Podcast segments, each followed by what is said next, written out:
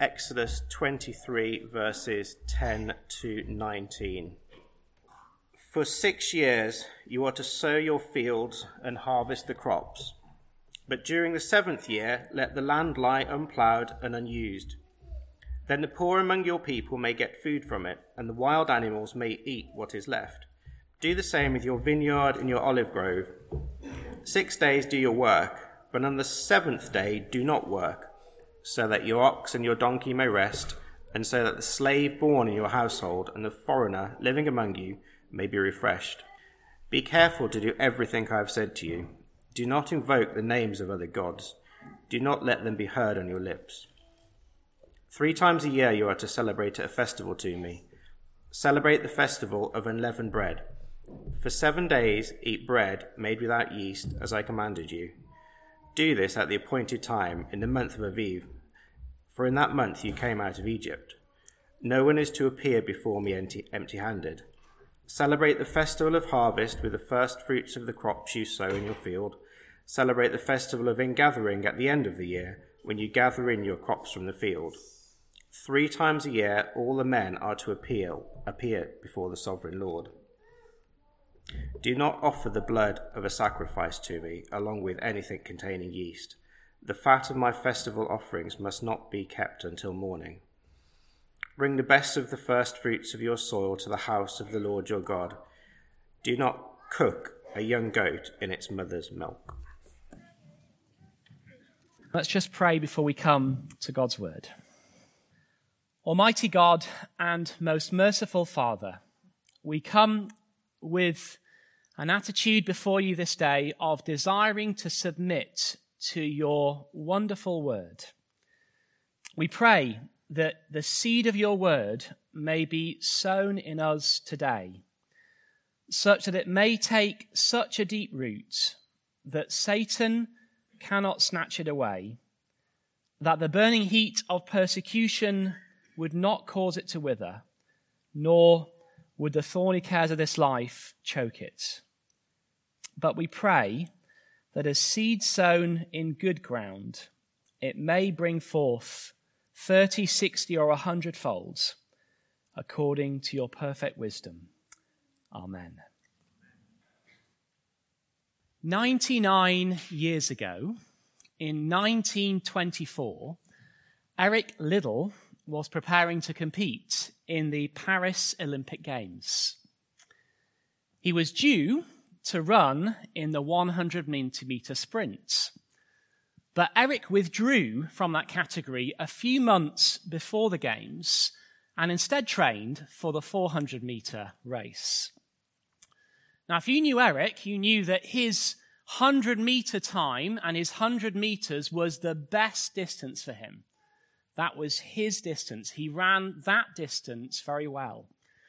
And so his decision to change distance didn't make sense to so many who looked on unless you knew that Eric was a committed Christian and he had never run on Sundays.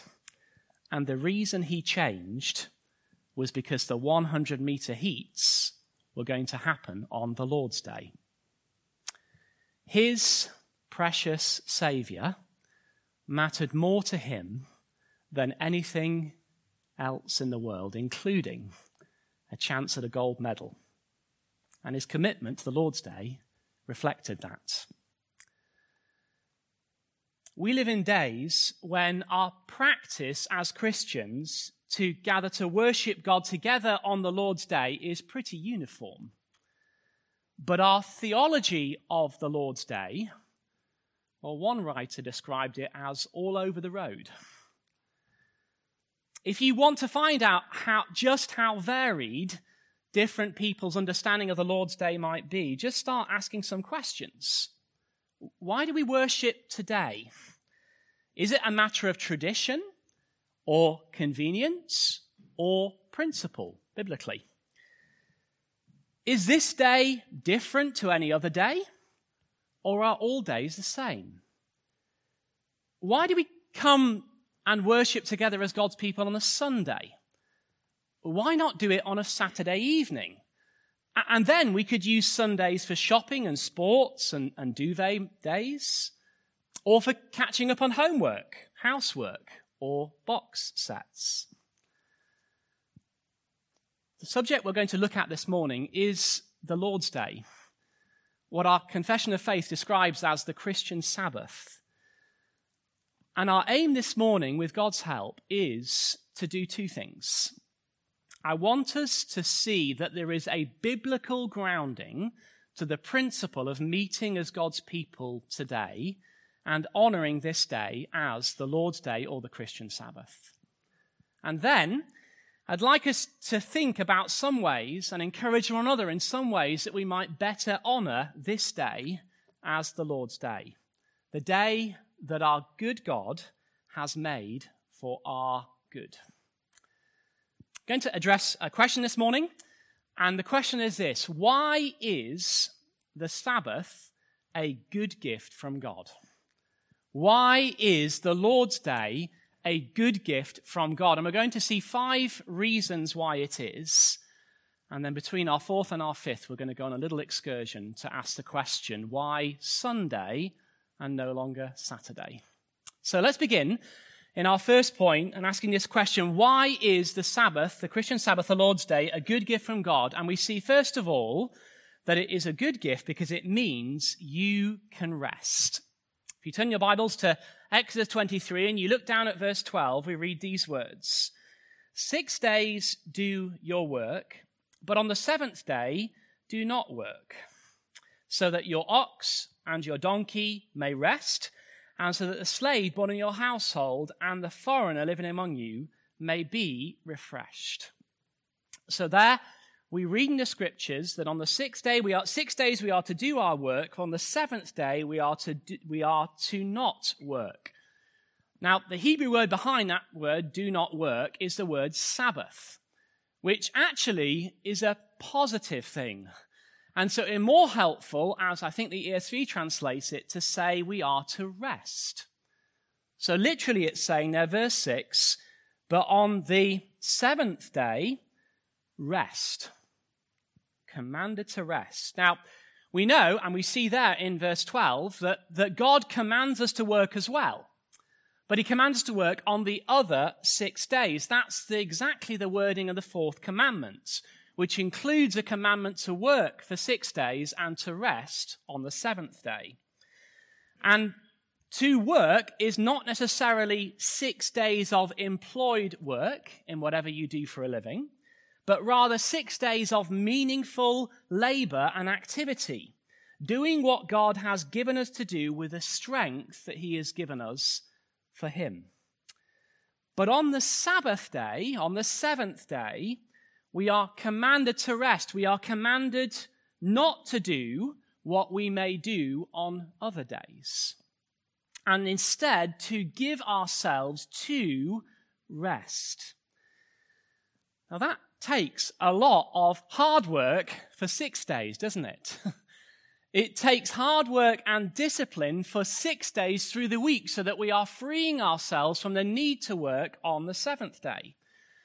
And it also takes, and this is something that has struck me more and more over the years, deliberate planning for how we keep the Lord's Day.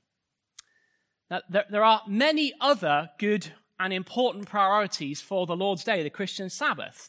If we only rest, then we will never come out to worship. We won't serve in church. But to rest is one of the primary purposes for the Lord's Day. Because as we rest, we remind ourselves that we are made for more than work. And God's commandment to rest helps us in that because it is a commandment to keep that we might rest on this day. It's not optional in that sense. The, the important reminder there is that productivity isn't everything. Say that again. Productivity isn't everything. We are made to enjoy God's good creation. We are made to enjoy relational time with one another. And to rest, friends, is a choice. You have to choose to do it and to plan accordingly so that you are able to do it. And this is a lesson I needed to learn, and I still need to keep on learning. Uh, a number of years ago now, I was uh, gifted a sabbatical by the church in Leeds, and as I made my plans for the sabbatical, I uh, used my book allowance to get in extra books so I could do lots more reading, having been released from the responsibilities of ministry for a couple of months. But a friend of mine who I went on a walk with just before I began my sabbatical said, Matthew, you need to read this book and you need to read it first. The book was all about this principle of Sabbath resting. And it reshaped my plans for the sabbatical, having read it. I did read some books, just not quite as many. And I practiced other things that are important in that principle of resting. Now, as we work through each of these good reasons and reasons why the Lord's Day is a gift to us, I want us to see very practical challenges. And I want to try and be really practical today in thinking about that. And here's one thing we might think about the Lord's Day, this day, can be a day full of lots of things. And there's great good in that. It can be a day which is full of serving and of hospitality and of attending worship morning and evening, and they are all very important. But here's one thing we could do. Why not try to make the pace of this day different to other days? Set a different rhythm today. Take longer over breakfast. Have an extended time of Bible reading. Leave 10 minutes earlier so that you don't have to rush to get to church and go through the stress of trying to find a parking space. Have longer for your lunch.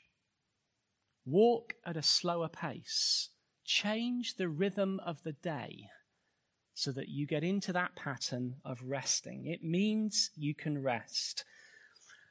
But there's a second reason why the Lord's Day is a great gift from the Lord. Not just that it means we are commanded to and therefore free to rest, but secondly, it means that others can rest.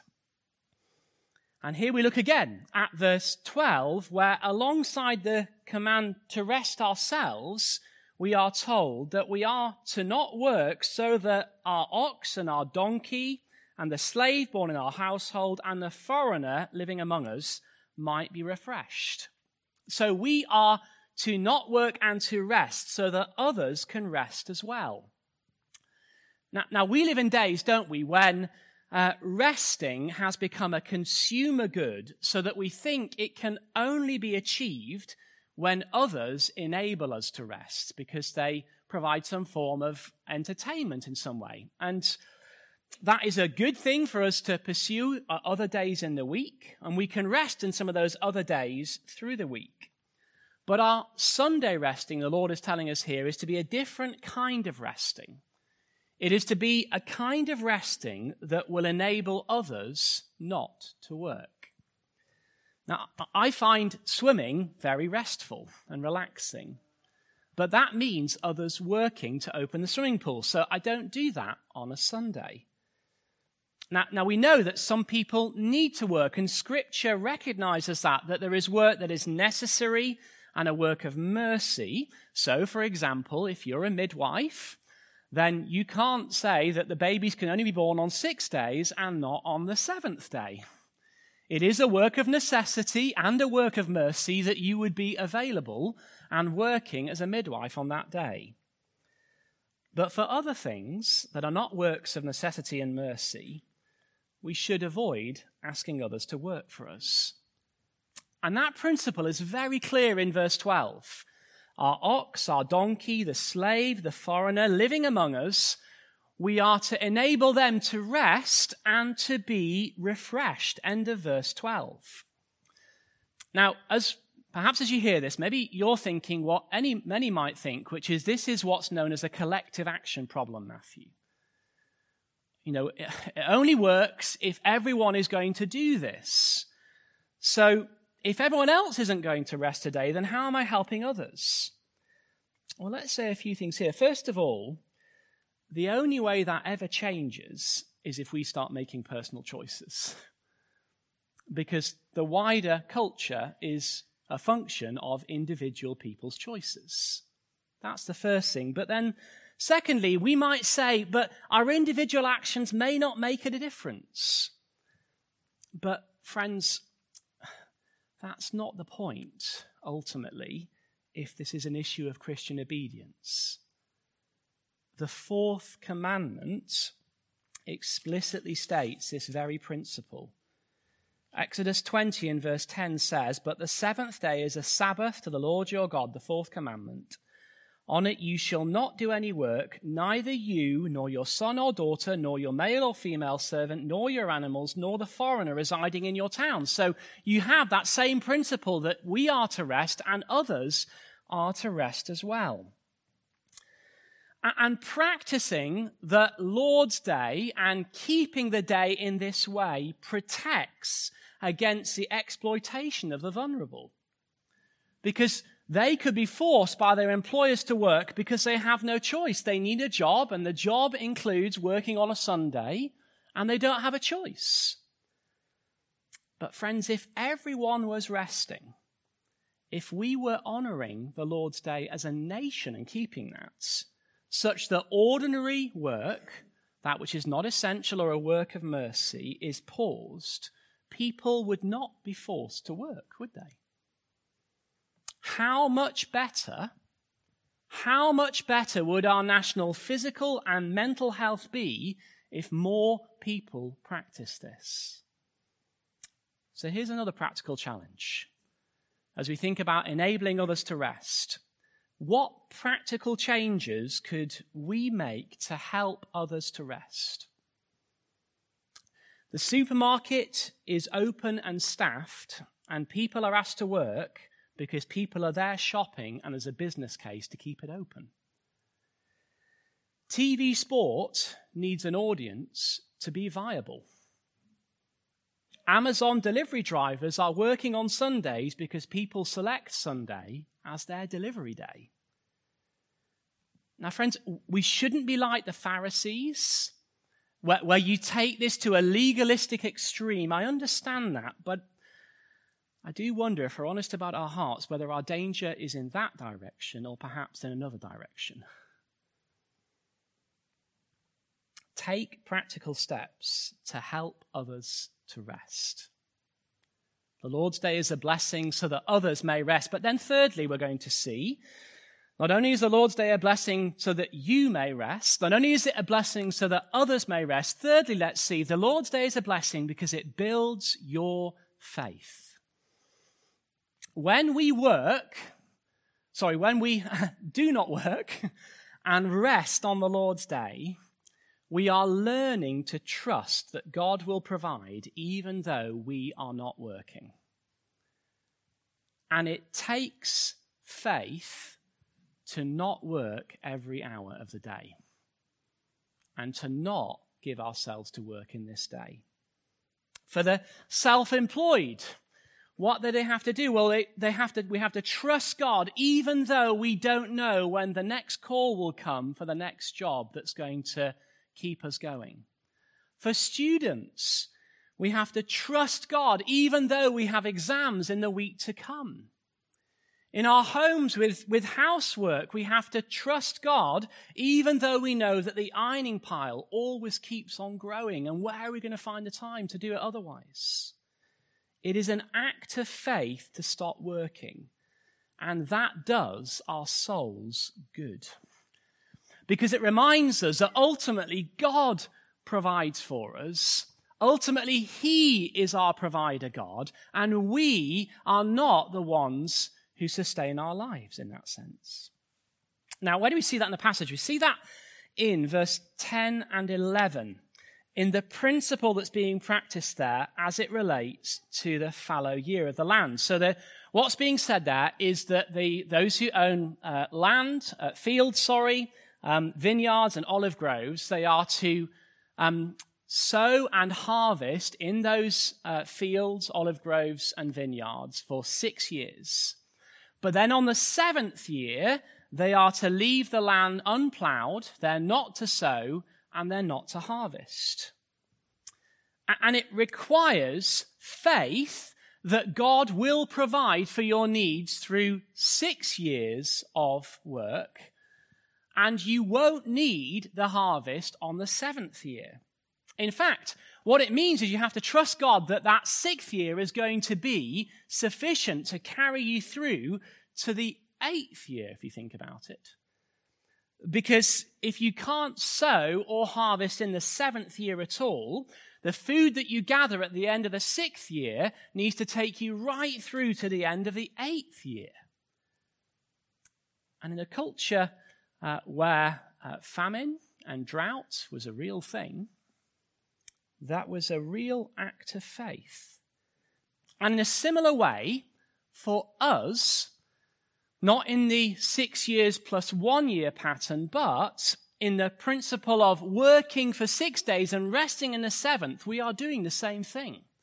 We are building our faith, trusting that God will provide. So it's good for us in our souls and our trust in God to practice planned rest, even when there is always more to do. Because as we trust God and He continues to provide for us, that strengthens the muscles of our faith. Now, hear me carefully here. I want to say something careful. It's important to get this balance. We do not believe in a prosperity gospel where everything always goes well for us if we are trusting God and obeying Him. The scriptures do not make that promise that everything will always go well in your life if you're a Christian. Sometimes God sends suffering and trials, and He does that to build our faith as well. So we should never presume upon God's blessing or make God's blessing the only motivation for obedience. But, but, in general, God blesses his people as we obey him. He wants to build our faith, and he often acts in ways that build our trust. And so he encourages our obedience through blessing at times.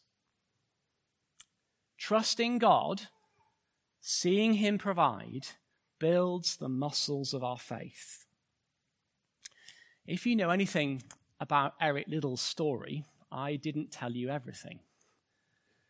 Because whilst he didn't run in the 100, he did run in the 400 meters. And before he went out to run, run in the 400 meter final, he was handed a piece of paper by one of the support staff for the Great Britain team. It read as follows In the old book, it says, He that honors me, I will honor, wishing you the best success always. Eric Liddell won the gold medal in the 400 meters. Shouldn't presume on it, not at all.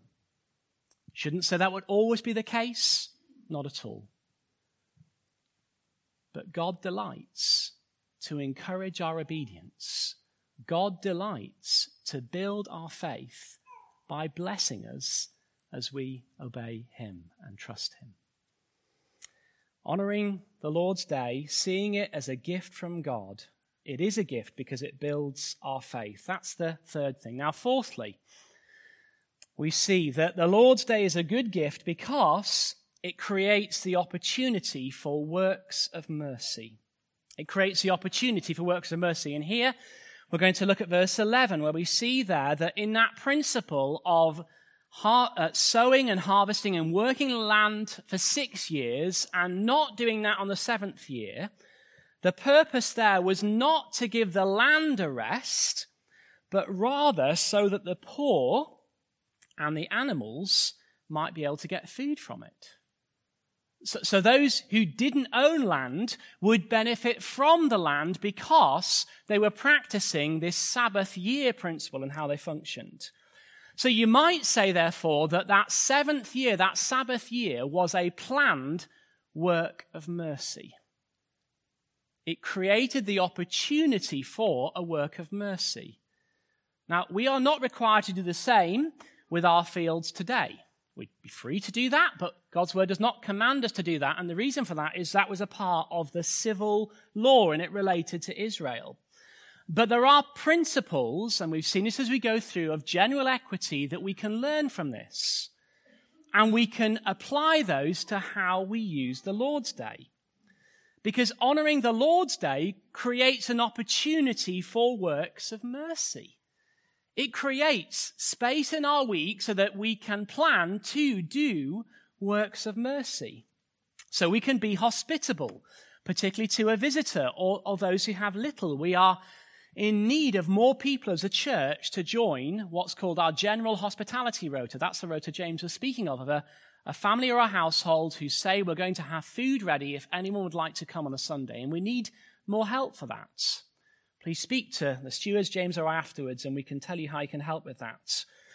Another thing we might do practically is there's a notice in the bulletin, it's been there for a few weeks because we've been approached by Friends International to ask if anyone would be able to host an international student for a meal in December. We could do that and host international students, particularly when the other students have gone and it's quiet and lonely on campus. Uh, James reminded about this and he preached through the fourth commandment for us and, and made the point that, that honoring the Lord's Day gives us time to visit those who are unable to come to church and indeed to do good to all people. It creates an opportunity for works of mercy. Now, in a moment, we're going to move on to the fifth point. But before we do that, I want to address a common question that many people have. And here we're going to take a little detour, but we are going to get back to track. Don't worry, I know the route back to the fifth point. Why do we meet on Sundays and not Saturdays? Why is this day, Sunday, described as the Lord's Day or the Christian Sabbath as the 1689 London Baptist Confession of Faith describes it, uses both words as it relates to this day. Why do we do that? Well, let's think about a few things. Why is that the case? Well, the first thing we need to recognize is the Ten Commandments, and therefore the fourth commandment, does not include a command to keep a Saturday or Sunday, but rather the commandment is to remember the Sabbath day by following a pattern of working for six days and then keeping and resting on the seventh. Now, it's clear that in the Ten Commandments and in the passage we've looked at here, it is assumed that there is one day that everyone will be keeping as a Sabbath together. But the day is not explicitly stated as Saturday or Sunday. Now, we know from the Old Testament the Jews clearly kept one day altogether. They recognized that it needed to be a day that everyone kept. And so they followed perhaps a pattern that was established there from the very creation. Um, that for the time they were in Egypt, they weren't able to keep, but then they went back to keeping, having come out of captivity.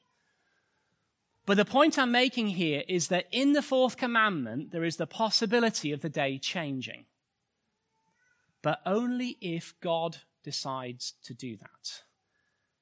So we don't get to change the day, but God can.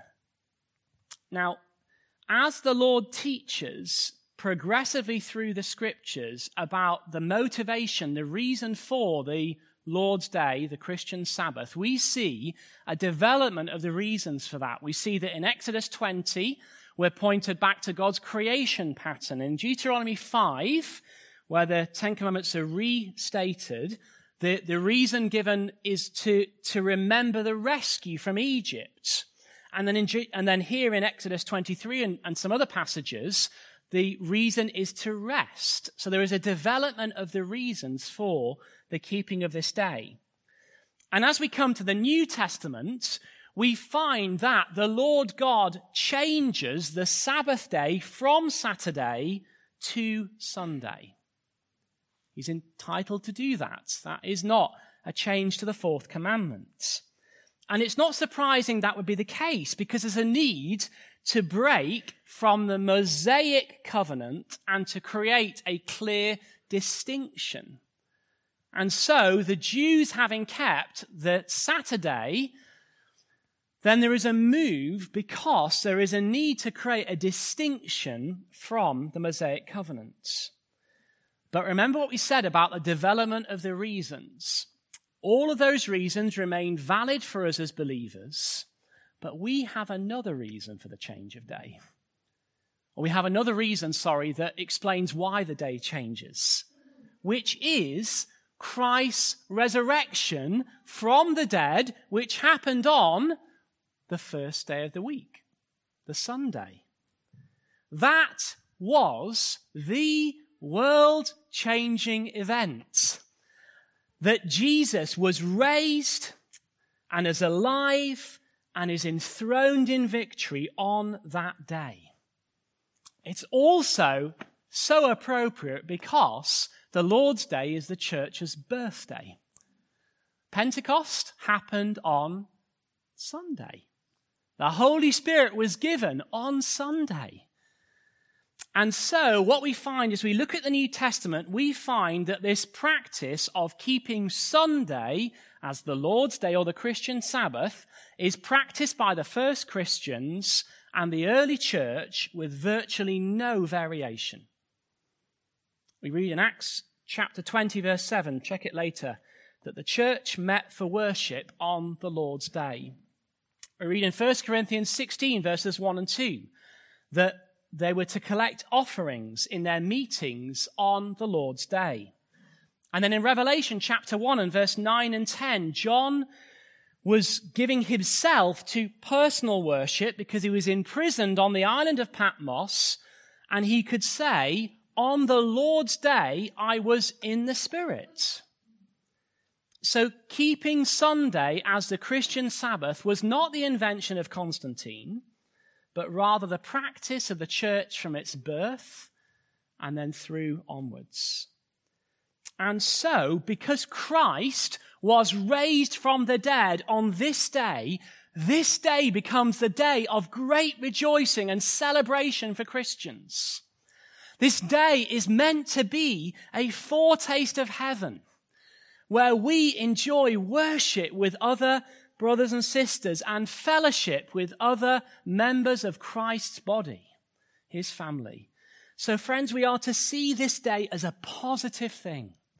We are to see this day as a day of great blessing. I was struck this week in reading Psalm 118 I'm going to read it at the start of the service this evening, but Psalm 118, particularly in the ESV and it'll be on the screens if you want to follow along, reads as follows. The stone that the builders rejected has become the cornerstone. This is the Lord's doing. It is marvelous in our eyes. This is the day that the Lord has made. Let us rejoice and be glad in it. Now, what is that a reference to in verse 22? That stone the builders reject has become the cornerstone. That's a reference to Christ being enthroned as king in his resurrection. On this day, Christ was made king. He was enthroned through his death and resurrection. So on this day, he becomes the cornerstone. And it is our Lord God who has done this. And it is, is it not, the most wonderful thing in all of history, the most marvelous thing that anyone could do that Jesus Christ is alive. And if you're not convinced of that, would you come this evening and James will explain more about why the resurrection is so amazing.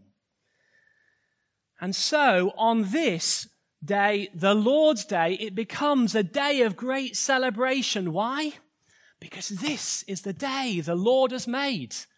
And so we rejoice and are glad in this day because this is the day God has made through Christ's resurrection from the dead.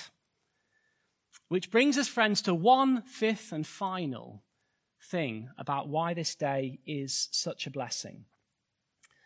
Because it is a day for feasting. In our reading in verses 17 through, or right down, I think, to verse 19, we have a description of three annual feasts for Israel to keep, and beyond them, some of the regulations that related to, or largely regulations that related to those festivals. Now, now we don't keep those festivals today as Christians. We're not commanded to do that. They're fulfilled in the Lord Jesus Christ. But each of those three festivals is wonderfully pointing forward to Christ. So as we look at them, we are reminded of the work of our Savior. So the Feast of Unleavened Bread, which is mentioned there in verse 15, what does that remember? Well, for the Israelites, it remembered their rescue from Egypt, of how they didn't have time to, to bake proper loaves, and so they made them without leaven so they could leave swiftly. And what does that remind us of as Christians? Well, it reminds us that our God has rescued us from sin and death through the Lord Jesus Christ. Just like Israel were taken up from Egypt to be free, we have been released and made free from our sin. And then we have the Feast of the Harvest, celebrated when the first fruits of the harvest came. And in seeing those first fruits, what do you know? You know that the rest of the harvest is coming because the first parts have, have come, those first buds have come upon the grain. Now, what does that remind us? Well, it reminds us that Christ is the first fruits in his resurrection. He was the first to be raised so that then we can be sure that all will be raised. And just like seeing the first of the harvest gave hope the whole harvest was going to come, it reminds us that just as we see that Christ has been raised, we know that we will be raised as well. And then you have the third festival, the Feast of Ingathering, which celebrated the end of the harvest, remembering the fullness of God's provision. And in a similar way, we can rejoice in the fullness of God's good provision particularly in the Lord Jesus Christ, who gives us spiritual bread to eat and spiritual water to drink. And it is so significant, friends, to remember that on the occasion of that very festival, the festival Ingathering, Jesus said these words Let anyone who is thirsty come to me and drink. Whoever believes in me, as scripture has said, rivers of living water will flow up within them.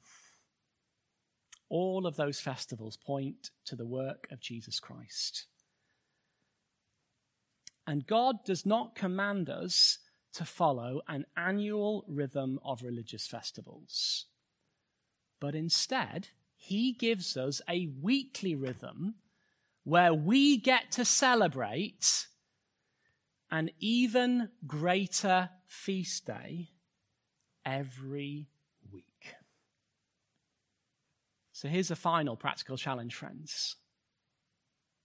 Make the Lord's Day, make this day a day of feasting. Now we can reflect that, we can do that physically.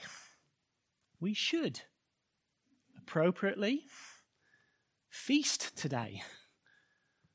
Whatever that means in different circumstances, Seek to make today particularly special in your home. We used to do our family shop on a Monday. And that meant that when you got to Sunday, the provisions were limited. And so we shifted it. We said, let's not shop on a Monday. Let's shop on a Thursday or a Friday so there is always enough in the fridge for Sunday. And crucially, the cream has not run out because Sunday needs to be a day for feasting. Let's feast physically, but also let's feast spiritually, friends. As we sing the words of Christ and we speak of the words of Christ to one another. We feast upon Christ in our hearts. As we hear God's word read to us and preached to us, we feed on the living word of God, which is essential spiritual food. As we celebrate the Lord's Supper together, we look again to Christ by faith and we have our faith built as we remember all that he has done. If you can come this evening, please come to the Lord's Supper.